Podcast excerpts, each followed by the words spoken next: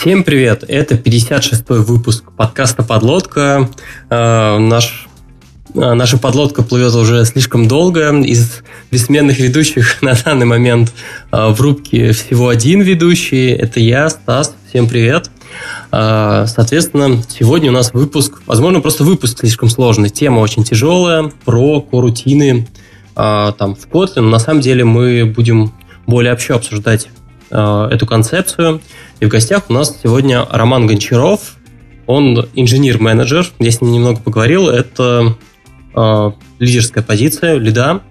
Э, соответственно, в компании э, Grab. Они тут недавно купили Uber. Вот, и еще владеет Uber, получается, во всей Юго-Восточной Азии. Э, Степан, расскажи немножко о том, про свою карьеру, как, в общем, ты оказался... Ты же в Малайзии, получается, сейчас живешь? А, всем привет. Ну, нет, не в Малайзии, на самом деле я в Сингапуре, я здесь уже три с половиной года. Вот. Переехал сюда изначально работать в стартапе под названием BandLab. Это была такая социальная сеть для музыкантов. Один из моих знакомых просто там работал, и им в какой-то момент понадобился лид под Android. И вот тогда-то я и переехал Сингапур. Вот, ну, пока ни разу не пожалел. Вот, потом работал в компании а, 90 Seconds, где мы с Денисом Неклюдовым вдвоем пилили приложение. Вот, а потом ушел в Grab, где мне как раз вот и предложили вот эту позицию. Угу. А, ну окей. Давай тогда без раскачки прям сразу пойдем к теме выпуска. А корутины, она такая тема, которая, с одной стороны, она достаточно такая, наверное, известная в Android комьюнити, они говорят, но при этом, на самом деле, а, многие еще толком не, потров... не попробовали, потому что, я так понимаю, что корутины появились в Kotlin, но при этом на Java их не было. А iOS комьюнити, соответственно, пока что облизывается и ждет. Но сама по себе история вообще корутин, она намного старше, и в мобилке в мобилках она, скажем так, не впервые появилась. Можешь немножко про это рассказать? Ну, в истории я не сильно силен, но, а, насколько мне известно, началась э, вот эта концепция крутин еще очень давно, когда процессоры были одноядерные, но люди все-таки хотели как-то асинхронно задачи выполнять, там какой-то вот вывод получать, и при этом, чтобы что-то в бэкграунде еще крутилось. И появилась вот такая концепция, что в каких-то участках кода есть маркеры, которые позволяют э, компилятору скомпилировать программу так, чтобы в районе этих маркеров можно было переключаться между разными задачами. Грубо говоря, там какой-то ввод-вывод и там еще что-нибудь в бэкграунде. Вот. И так как процессор был всего один, как бы все их это устраивало. Но к моменту, когда вот началась вот эта многоядерная история, эту концепцию успешно забыли, и там в Java даже, насколько мне известно, тоже сначала хотели сделать какое-то подобие lightweight тредов, но в итоге решили отказаться от этой идеи и оставили просто реализацию обычных тредов, которые мапились на системные, и всем предложили как бы использовать тред пулы, чтобы хоть как-то вот, переиспользовать это все. И я думаю, один из таких немногих языков, где это все еще осталось, это JavaScript. Там, конечно, все немножко не так реализовано, и нет никаких специальных инструкций, которые бы позволяли переключать задачи. Но в целом подход тот же самый. И вот один из таких языков, который одним из первых начал вот популяризировать этот довольно старый подход, это был C-Sharp. Вот. И после того, как на C-Sharp все это реализовали и распробовали, вот другие языки тоже активно подключились, там Python, вот в JavaScript тоже планируют специальные инструкции сделать, чтобы можно было уже конкретно сказать JavaScript интерпретатору, где может останавливаться, а где нельзя. Вот. Ну и Swift скоро подтянется тоже. Угу. А, окей. А, вообще, в принципе, получается то, что у нас основная задача а, корутин для того, чтобы выполнить а, какой-то асинхронный код и написать это, это просто и понятно. верно? Ну, да, в общем, чем карутины отличаются так больше всего от, например, Arc Java, это в том, что можно писать асинхронный код, в принципе, в таком довольно процедурном стиле.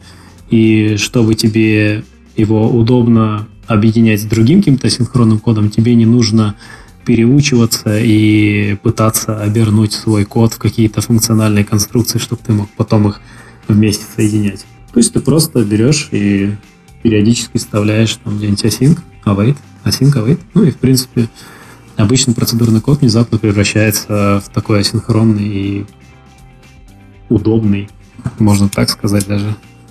Угу. А, окей, вообще про сравнение с а, RX а, с реактивными расширениями мы, в общем, еще поговорим а, и обсудим там, какие вообще плюсы и минусы, и если у нас есть корутины, нужен ли нам вообще RX, об этом мы еще поговорим. Давай э, пойдем вообще к разновидностям, о том, какие виды корутины вообще бывают. Да, вообще, насколько мне известно, есть э, два вида корутин, и каждая платформа, она сама решает для себя, то есть какой выбрать.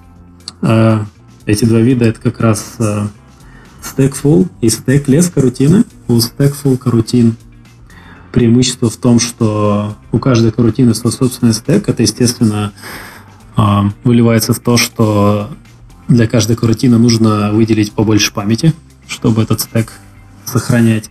И одним из таких преимуществ данного подхода является то, что можно ссылки на карутины прокидывать другим карутинам и потом по ходу выполнения как-то очень хитро возвращаться в место где вот эта вся синхронная задача началась. Да, если она, например, очень сложная, вложенная какая-то.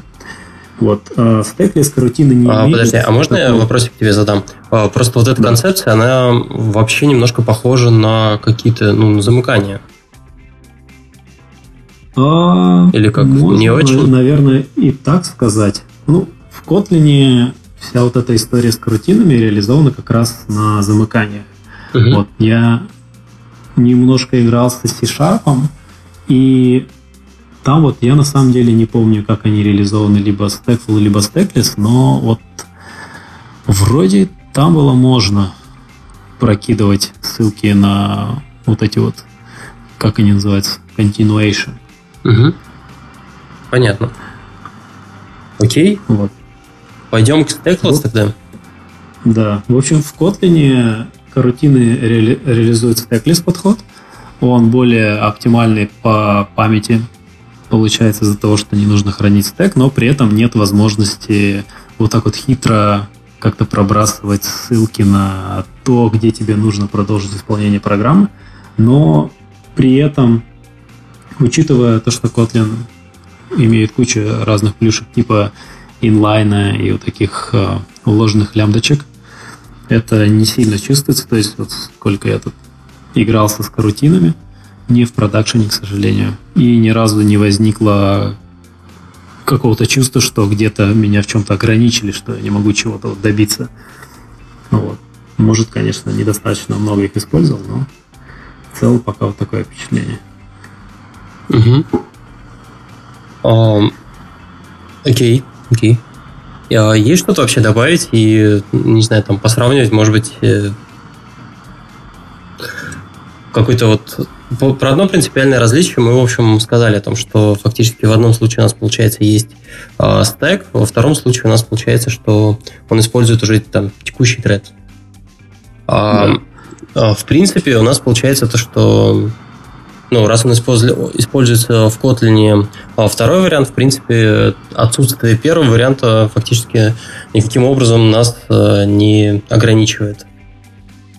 Ну, да, ну, по крайней мере, с моей точки зрения, я не заметил никаких ограничений. Вот, а ну, ты... что можно еще добавить по поводу карутин? А, в разных языках они называются по-разному, да, если кто-то встречал а такие названия, как lightweight треды, green треды, файберы, это практически то же самое. А можешь, можешь немножко под, поподробнее рассказать вообще про эти термины, что вообще они означают? Ну, как оказалось, они все примерно одно и то же означают. Это эм, ну, все они описывают подход маппинга асинхронных задач на один единственный тред. То есть в чем принципиальная разница между карутинами и тредами? То, что ты можешь заспаунить миллион карутин и выполнить их на одном треде, но ты не можешь сделать то же самое с тредами, потому что миллион тредов заспаунить на одной машине, по крайней мере на Java практически нереально, потому что каждый из них аллоцирует там, в зависимости от конфигурации JVM от, от полумегабайта до мегабайт двух, а то и четырех. Вот. И просто из-за ограничений по памяти такое количество тредов заспавнить нереально. А карутины, в свою очередь, мапятся на один единственный тред, и это влечет за собой как бы два таких а, принципиальных различия. То есть, во-первых, нет никаких race conditions, потому что если всего один тред используется для маппинга, то ну, нечему соревноваться за данные. И никогда не возникнет а, как бы ситуации, когда что-то неожиданное произошло. Вот. И второе, это да, как раз то, что можно практически не париться о том, сколько ты хочешь карутин, миллионы. И это, в принципе, вполне реально сделать на даже очень слабенькой машинке. Угу. А тут как раз вспоминается, вот получается, история про, э, про историю про JS. Я так понимаю, то, что у них там тоже есть нечто подобное? Да, вот я, к сожалению, не сильно силен в JavaScript, но из того, что мне известно, там как-то интерпретатор JavaScript сам решает, э, когда можно контекст переключать. Mm-hmm. То есть для каждой веб-странички тред всего один, и там в современных браузерах, конечно, можно делать какие-то JavaScript-воркеры, но они никак не могут влиять на UI, грубо говоря. И если тебе нужно какую-то работу выполнить, а, я, конечно, не знаю, насколько это правда, может, меня обманули а, JavaScript, но одна из рекомендаций якобы делать функции поменьше, чтобы интерпретатор мог между этими функциями еще UI-код рендерить, чтобы ничего не тормозило. Вот. А если функции большие, то уже будет тормоза. И mm. если кто-то сильно хорошо разбирается в JavaScript, я наврал, вы меня простите. А, окей. У нас э, ходит слухи, то, что и а, JS-разработчики нас тоже слушают, но окей. А, ладно, давай э, пройдемся по тому, как вообще Kotlin реализованы внутри. Можешь немножко рассказать о том, немножко больше подробностей о том, как Э, они внутри устроены, и о том, как э, за счет чего осуществляется вот это вот переключение. Да, в общем, ну, следует начать, наверное, с того, что вот общепринятый такой подход, ну, я, конечно, не знаю, насколько он там по-настоящему общепринятый, но многие языки копируют э, вот эту вот реализацию lightweight тредов и файберов, э, как бы их ни назвали, C-Sharp. У C-Sharp там Особенность в том, что главный use case — это два ключевых слова — async и await. И перед тем, как вызвать какую-то синхронную задачу, ты пишешь async, а потом, если тебе надо подождать результат этого async, ты пишешь await. И в Kotlin решили отойти от э, подобных use cases и реализовали немножко другую концепцию. То есть на уровне языка это всего лишь э, одно ключевое слово, suspend, и один интерфейс э, continuation. Вот continuation, он представляет собой как бы такую обертку над карутиной. И когда ты помечаешь методы а, вот этим ключевым словом suspend, и потом вызываешь их, на уровне компилятора что происходит?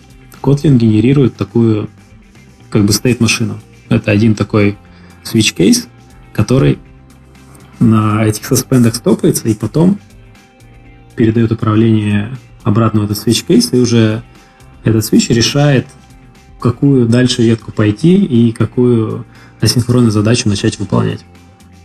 Вот, и при этом, конечно, все это работает на одном треде. Угу. Вот, а... ну, конечно, в зависимости от реализации можно и несколько тредов заспаунить и на них замапить разные карутины. Угу. А можешь какой-нибудь прям вот такой самый типичный пример привести, как это вообще ну, принципе, вначале давай э, придумаем какую-нибудь задачу, которую можно решить э, при помощи корутина и попробуем, э, ну, соответственно, представить это как это могло бы выглядеть в коде. Mm. Вот. А давай сначала, может, приведу эту задачу, которую не стоит решать с помощью карутин. Ну, чтобы... давай, да, да, с плохой практики давай.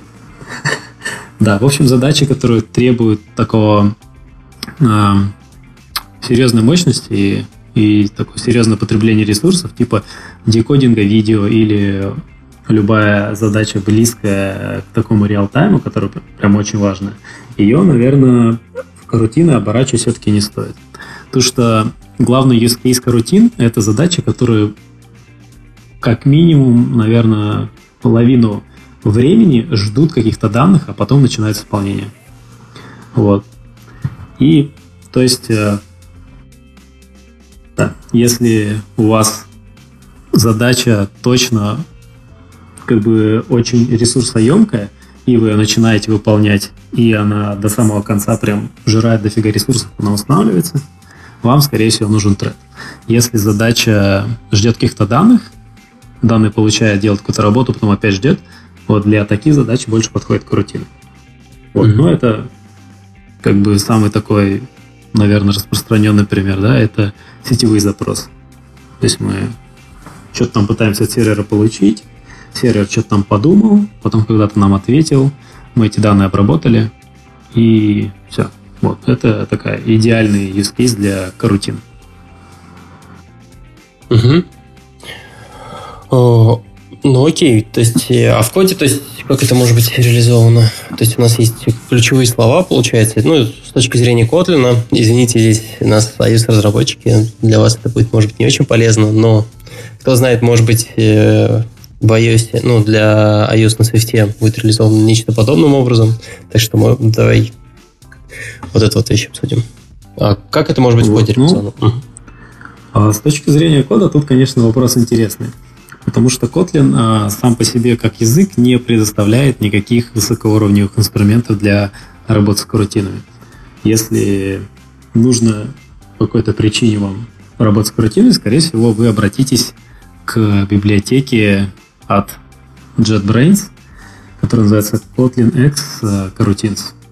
Вот это такой набор примитивов, он достаточно такой обширный, и там есть реализация кучи концептов, э, для которых карутины подходят как основа. Это в том числе и реализация async await, очень близкая к тому, как это сделано в C-Sharp. Там же есть и реализация, если мне не изменяет память, ченнелов, как это сделано в Go, например. Вот. И да, может быть даже что-то еще, но вот я, чтобы не соврать, не буду фантазировать на эту тему. Uh-huh. Вот. При этом а, тут та же самая концепция, например, Async Await, там тоже есть несколько подходов. Один из них, а, например, это блок launch. Вот. Это как бы такая функция, которая принимает первым аргументом грубо говоря, пул карутин. Это что-то похожее на шедулер из RxJava, вот, который, в принципе, описывает то, какую стратегию для создания карутин текущая реализация будет использовать. И потом уже внутри этого блока, что, в общем-то, само в себе является лямбдой, мы пишем вот эти вот конструкции типа async, бла-бла-бла, потом мы все это ждем. При этом а, async нам вернет, а, если я не ошибаюсь, job. Это такой класс, который что-то близкое к future или promise, вот, который потом мы ждем, если да, помечаем эту функцию как await. Ну, точнее, не функцию, мы вызываем эту джобы а, функцию, extension функцию await, которая нам позволяет получить результат. Угу. Вот. Да, надеюсь, понятно объяснил. Более-менее. То есть у нас получается то, что мы э, в таком... Можем ли считать, то, что это написано, этот код написан в таком декларативном стиле? Наверное, можем. Да, да. По а... сравнению с Java очень декларативно.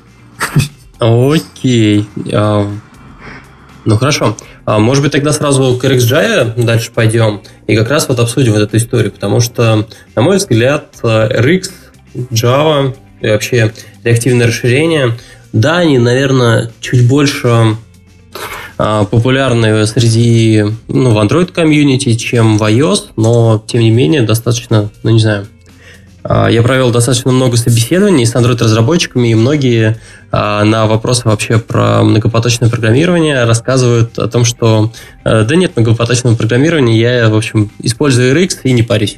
Вот. Все мои вопросы решаются при помощи RX. И вот здесь получается то, что вот эта вот история про корутины, она может э, покрыть собой вот этот вот кейс применения RX. Что про это думаешь вообще? Ну, тут э, как бы такое у меня все еще двоякое представление о том, как карутины могут так, заменить, что ли, RX. Вот. С моей точки зрения, часть из кейсов RX карутины точно покроют, и даже в каком-то смысле это будет выглядеть немножко проще, особенно для новичков. И по объему выделенной памяти может даже будет лучше. Даже не может быть, а скорее всего. Вот. Но при этом какие-то более сложные кейсы, которые RxJava хендлит, я бы сказал, с легкостью, да, когда у тебя есть несколько потоков данных, ты хочешь там что-то хитрое с ними сделать, там куча готовых операторов. Вот. И тут э, в моем представлении дело в чем, что карутины — это такая очень низкоуровневая концепция. И сравнивать с одной стороны, с RxJava, что, в общем-то, очень высокоуровневая библиотека. Вот, не совсем корректно. Но, вот, в целом, наверное, можно. Угу. А, ну, да, я тут согласен, то, что, в общем-то, а, корутины, получается, то, что они закрывают, ну, не все, а вот конкретно вот этот вот кейс, когда мы хотим а, в таком понятном стиле взять и распределить, ну, выполнить какую-то асинхронную работу, объяснить, э, как она должна выполняться, в каком порядке, что зачем, вот, э, где кого надо подождать. А здесь RX, понятно, что он намного больше, но у RX получается то, что э, он за собой тянет, собственно, библиотечку целую, и вот здесь его, наверное, минус получается в этом. И а, наверное, с точки зрения iOS-разработчиков, использование ну, если бы у нас появились корутины, это могло бы закрыть для нас а, многие проблемы, и не пришлось бы при этом RX тащить. Вот. А, но понятно, что у RX там есть и всевозможные там экстеншены для UI-чика, и, в общем, много чего. Ну, то есть это... Я согласен, что как... А, это несопоставимые по себе величины, и да, наверное, здесь не совсем корректно. Но, тем не менее, как мы сказали, уже частично корутины а, покрывают собой функционал RX. Да, тут, наверное, стоит подождать какой-нибудь популярной библиотеки на корутинах, вот когда они уже выйдут наконец-таки из экспериментального состояния, вот, и уже конкретную библиотеку сравнивать напрямую с RxJava, вот тогда, я думаю, будет по чесноку. Угу. А сейчас есть какие-то? А, угу. Да, у нас, кстати, если Ех... что, в выпуске появился Егор. А, где-то он там по дороге потерял симметричные ключи от квартиры, да, Егор? Да-да. У меня был вопрос, а вот ты говоришь сейчас курутины в экспериментальной стадии, а когда примерно ожидать уже полноценного релиза и что, собственно, может поменяться? Вот, ну, насколько я знаю, релиз э, планировался в 1.2. По какой-то причине ребята не захотели все-таки снимать вот это экспериментальный флажочек с карутин в 1.2 версии, но вот в 1.3 у них уже не будет никаких оправданий, так что в 1.3, я думаю, уже все. Вот. А, изменится, может измениться API. Вот то, что ребята постоянно предупреждают, что а, концепция для JVM, по крайней мере, довольно нова. Вот. И так как ребята еще работают э, над Kotlin Native, это тоже может внести свои коррективы вот, в плане API, потому что теперь-то уже API должно поддерживать три платформы, включая даже JavaScript, а не одну. И да, наверное, все-таки смотрят еще на use case и как эта API будет использоваться. Но в целом, я думаю, даже сейчас уже можно начать использовать. А, во-первых, нет смысла юзать а, вот эти низкоуровневые API карутин напрямую, потому что есть библиотечка вот эта Kotlin X Coroutines, и вот эта библиотечка как раз скрывает за собой всю имплементацию, и самое большое изменение будет это переименование главного пакета, у которого в самом имени есть экспериментал, который, очевидно, они уберут. И если уж завязываться на эту библиотеку, то, конечно, никакого, никакой боли переезда с 1.2 на 1.3 Kotlin в плане корутин, скорее всего, не будет. Даже если и будет, то разработчики обещают предоставить автомиграции для такого дела. Угу. Окей, понятно. А, слушай, а вот такой, наверное, вопрос. Я все не унимаюсь по поводу RX. А, у нас э, не будет проблем в случае, если мы начнем одновременно использовать RX и, получается, корутины. Ну, то есть нам все не усложнит, не придется ли, внедряя корутины, избавляться от RX? На самом деле нет. А как раз в этой же библиотечке, которая Kotlin X Coroutines, есть адаптеры, которые позволяют конвертировать mm-hmm. карутины в RxJava примитивы и наоборот. И это довольно-таки удобно. И в плане миграции, я думаю, очень даже поможет, если вот так вот поставить себе цель и там шаг за шагом мигрировать. Можно будет на каждом этапе, в принципе, сконвертировать туда-обратно и какое-то время вот в этом режиме разрабатывать. Вот. Но это же все равно будет промежуточный такой этап. То есть в конечном счете нам придется или не придется все-таки избавиться от одного из них. Ну вот здесь э, я Что? не знаю, как на этот вопрос ответить, потому что как я же говорил, нужно подождать какой-нибудь такой солидной библиотечки в реализации карутины и посмотреть, насколько она покрывает use case Java. Потому что для одного проекта мы можем сказать, что типа, ну там просто подождать, да, сети запрос, конечно, можно и на карутинах все это написать, и даже на синтасках. А если нужно что-то очень серьезное, то без Java, наверное, уже пока никак. Uh-huh. Mm. Кажется просто, что использовать э, два разных инструмента в рамках одного проекта для решения одной и той же, по сути, задачи, это такое себе. То есть все-таки, наверное, стоит выбрать что-то одно по возможности. Абсолютно согласен, но проблема в том, что на больших проектах у тебя особо нет выбора. Ну и второй момент, то что у тебя, получается, ты RxJava юзаешь, э, скажем так, за пределами области применимости, корутины, и у тебя получается, что тебе нужно ну, ты от RX уже не можешь избавиться, потому что он тебе, те крутины все не закроют, скажем так. Все, все, где ты использовал RX. Поэтому... Да, ну, тут есть, конечно, еще один такой use case.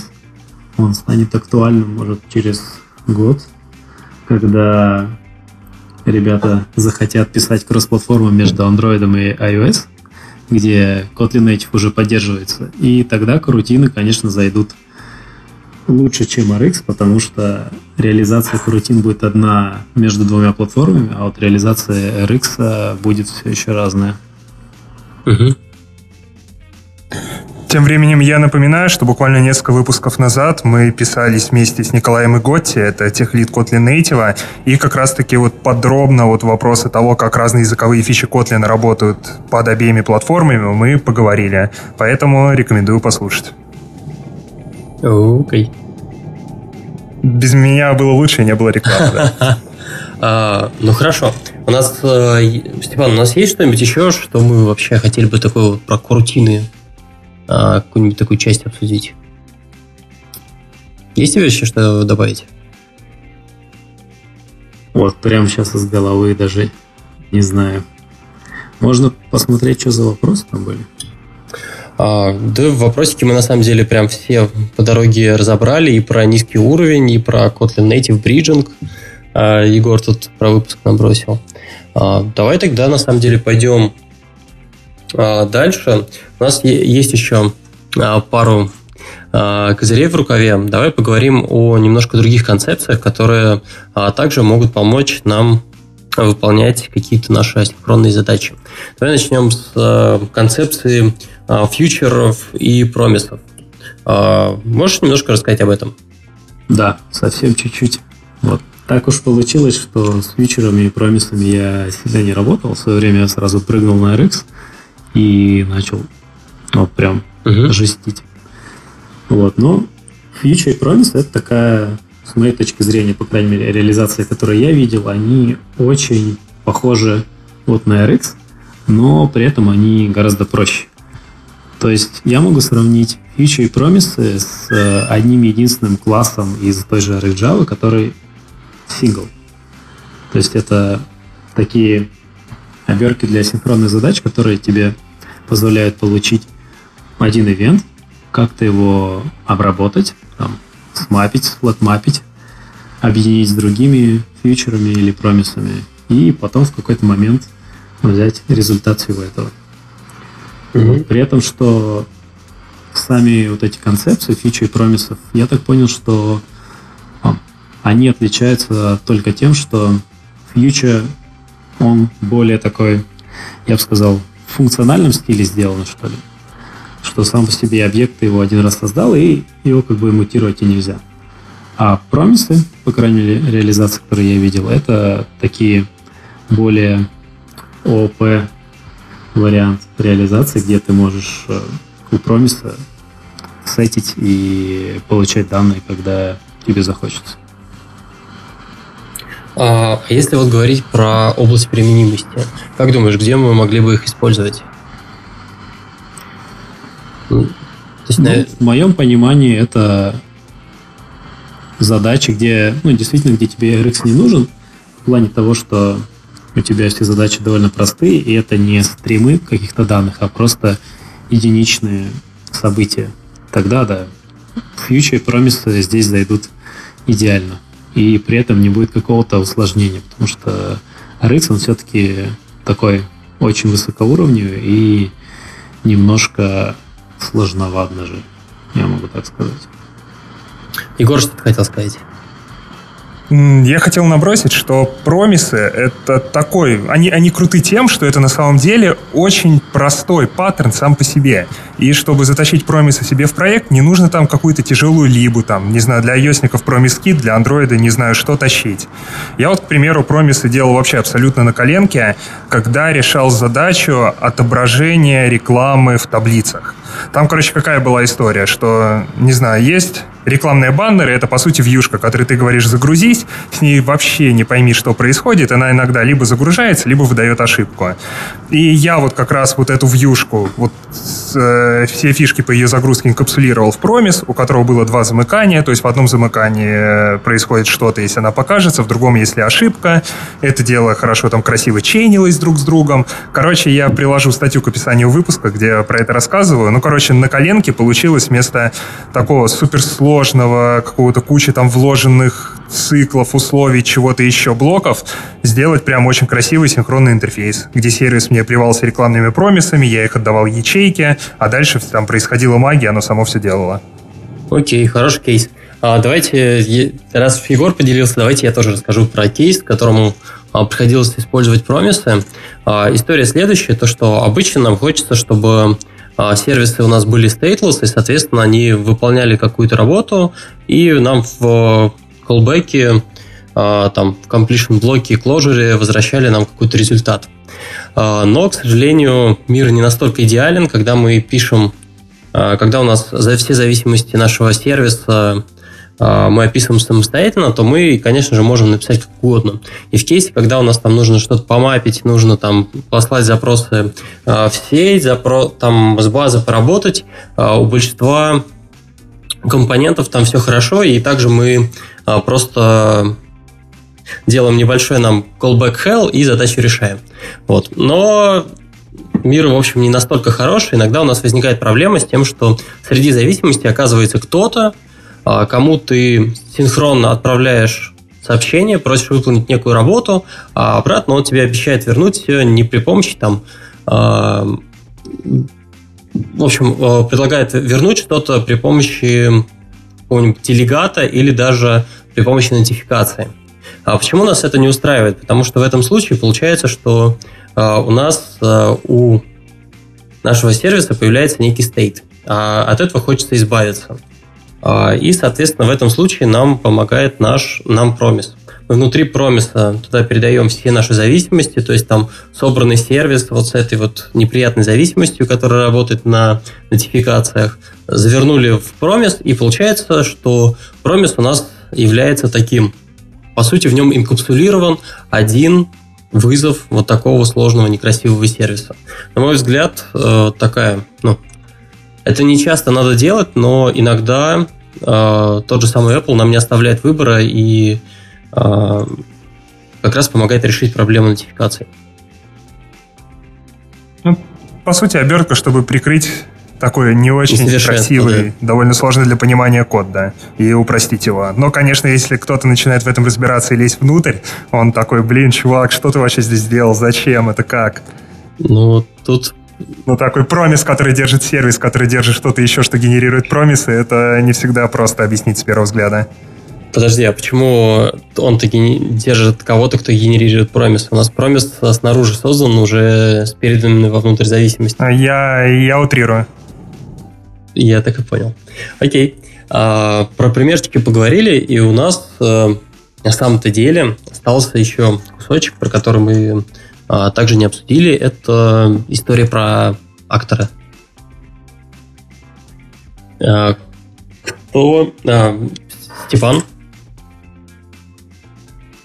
Да, в общем, акторы тоже довольно такие интересные концепции.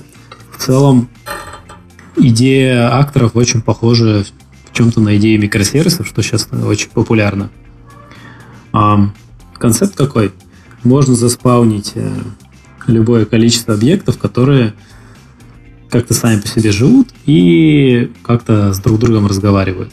И, в принципе, разговоры могут быть какие. Либо ты знаешь, кому ты хочешь отправить сообщение, у тебя есть у одного актора ссылка на другой, он просто отправляет сообщение, а второй актор там что-то делает либо просто акторы подписываются на какие-то типы сообщений, и кто-то, опять же, из акторов послал определенное сообщение, и все, кто был заинтересован, получили. Вот, концепция хороша тем, что она очень хорошо скелится. То есть, э, так как акторы в большинстве своем не знают о существовании друг друга, это довольно просто создать еще парочку сотен, другую каких-то объектов, которые как-то будут между собой разговаривать. И вот абсолютно так же, как и создавать, можно их и убивать, и при этом ничего особо не изменится. Ну да, послал сообщение, кто-то не обработал, ну, а кто-то, может, и обработал. Вот. Это, конечно, создает небольшие проблемки, особенно если ты хочешь узнать, если твое сообщение обработалось. В этом случае единственный способ – это актор, который обработал сообщение, по результату пошлет тебе ответ назад. Вот, но это уже как бы детали конкретной реализации и для чего они используются. Вот, ну, я в целом не встречал использований на мобильных платформах, в основном из-за того, что это довольно-таки ресурсозатратно, особенно когда нет карутин. Вот. На каждого актора либо спавнить отдельный тред, либо делать какую-то магию, и все это с нуля, потому что такие взрослые фреймворки, они, по крайней мере, под JVM настолько хитрые, что под Android просто не заводятся. Те же самые, а, как же они назывались файберы от Quasar и вот Akka, которая на скале, что, в общем-то, довольно-таки страшно тянуть в Android Press за собой. А вот под iOS есть что-нибудь подобное? Честно, я ни разу не встречал даже.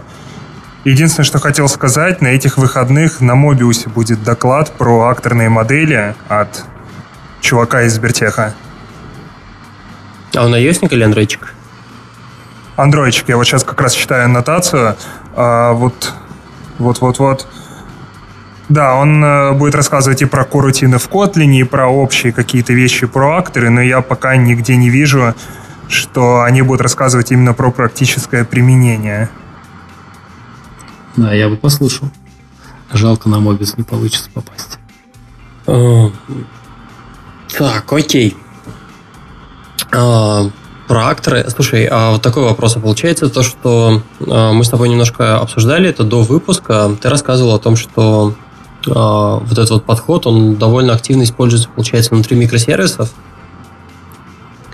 Ну, это не, не совсем как бы подход акторов. Ну, грубо говоря, можно, конечно, сделать э, микросервисы на акторах, но это будет не, не особо эффективно на конфигурации, когда у тебя много изолированных серверов, потому что тебе надо как-то вот коммуницировать между вот этими микросервисами. Вот, и насколько мне известно, там уже будет вопрос стоять в том, как именно вот эта коммуникация происходит, по какому протоколу. Вот, mm-hmm. Но концепция очень похожая. Я не могу сказать, что она прям та же самая, но это очень похожая концепция. В основном, насколько я слышал, акторы используют для моделирования каких-то очень сложных прям систем, но при этом это не то чтобы прям какой-то продакшн код, а более такое эм, академическое применение, я бы сказал. Mm-hmm. Хотя про продакшн, может, я просто не знаю. Понятненько. Я вот сейчас нагуглил какой-то Libus Swift Actors, так, 50 звезд, пишут, что типа очень простая реализация акторов на Swift. Вот, то есть что-то есть, но явно широко не используется. То есть похоже на просто такой proof of concept. Ну да, может они там на тредах ее сделали. Угу. Ну, по сути, так и есть, да. Как там, перспективная технология. А, окей. Я обязательно попробую это. Окей. А, Степан, а, тут такой к тебе вопрос. Смотри, а, мы с тобой в том числе тоже до выпуска немного разговаривали. Ты рассказал о том, что ты, получается, а, в конечном счете все-таки с Coroutine перешел на RX, правильно или нет?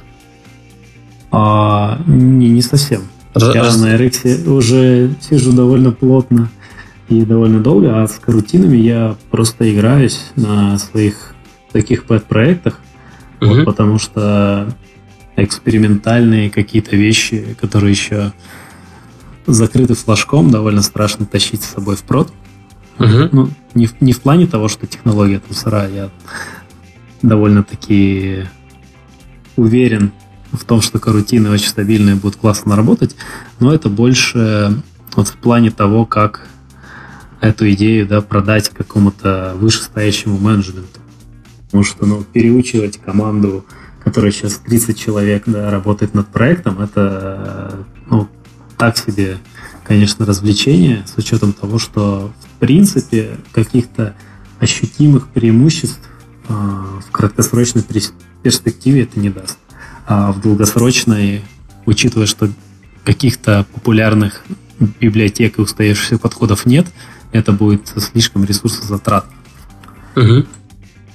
А, но при этом вот в контексте Android это же может решить проблему мультидекса или нет? Ну, то есть, если мы, допустим, не очень сильно юзаем RX, а, просто как раз для кейса, который целиком покрывается корутинами, мы же, получается, здесь можем сэкономить? Или это не настолько релевантно? А, да, я могу сказать, что ты прав, и можно довольно такие сильно сэкономить на количестве методов. Вот.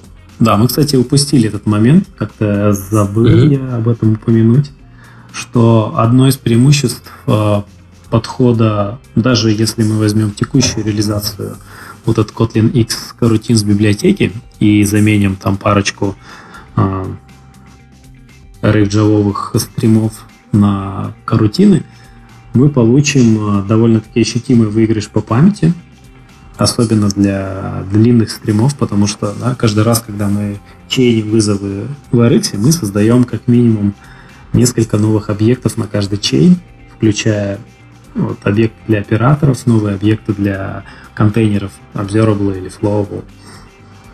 Вот. И карутины в этом плане а, довольно сильно выигрывают, потому что ты можешь писать а, карутины внутри inline блоков, и при этом даже очень сложная карутина может в итоге заинлайниться полностью, и у тебя не будет аллоцировано практически ничего в плане вот новых объектов. Вот, это, mm-hmm. конечно, не совсем бесплатно, но по сравнению с RxJava очень-очень дешево. А, вот. Раз уже заговорили по поводу дешево по памяти, а, я кто-то, не помню, кто-то мне рассказывал такую историю а, по поводу того, что сравнивали а, корутины с последним с последней RxJava по скорости, и а, там как-то, в общем, корутины пока что не очень стоят. Что-нибудь знаешь про это? Да, я тоже видел этот бенчмарк. И на самом деле даже был вот свидетелем а, общения автора второй рэк Java с э, Романом Элизаровым, который работает в том числе и над библиотекой Kotlin X Coroutines.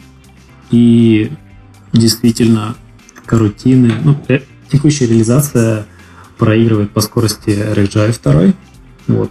Не знаю точно, с чем это связано. Скорее всего, с тем, что RxJava 2 очень хорошо оптимизирована. Вот, и над ней как бы работает там довольно много народу уже.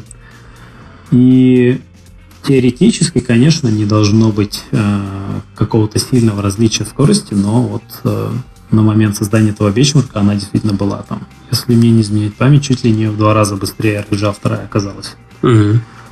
А это на каких-то прям синтетических примерах было? Ну, то есть э, всегда забавно смотреть, там, не знаю, оценки производительности э, чего-либо для мобилок, когда у нас, э, там, я не знаю, э, количество объектов, ну, скажем так, чуть меньше, чем э, который перемалывает там бэкэнд, например, и э, даже не самый оптимальный алгоритм, он, в принципе, может ну, не очень сильно аффектить вообще, в принципе, суммарное процессорное время.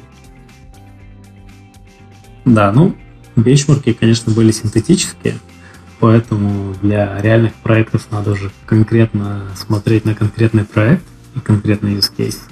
Но вот в целом, да, конечно, mm результат неожиданный был. Окей. А, Егор, у тебя, может, вопрос какой-нибудь еще есть? Ты вот у меня, ну, наверное, только финальный к тебе. Я не знаю, уже пора его задавать, или ты будешь подробно подводить черту? Ну да, я думаю, то, что надо... Давайте тогда подводить черту, если у нас у нас в чатике вопросики закончились, э, мы на них на всех ответили, и вроде все основные темы выпуска обсудили. Давайте заканчивать тогда. Подводим черту. А о чем вообще сегодня поговорили? Поговорили о, такой, о таком неизвестном звере для iOS комьюнити и о о таком экзотическом, но уже вполне реальном, как э, корутины для андроида, соответственно.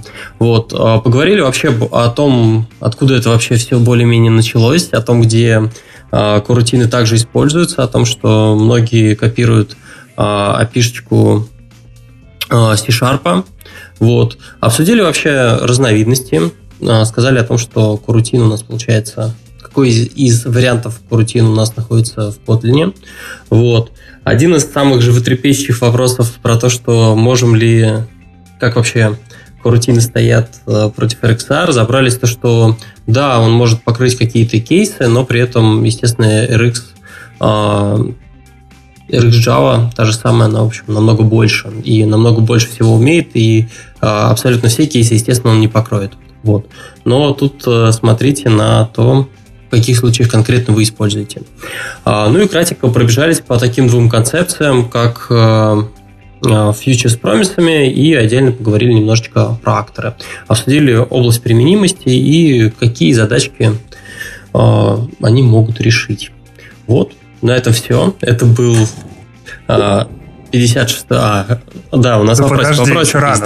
Да. да, да, да, да, Стас, что тебе нравится больше, чем писать выпуски в одиночку? Да, больше этого, дорогие слушатели, мне нравится, когда я пишу не в одиночку. Это был 50... Ладно.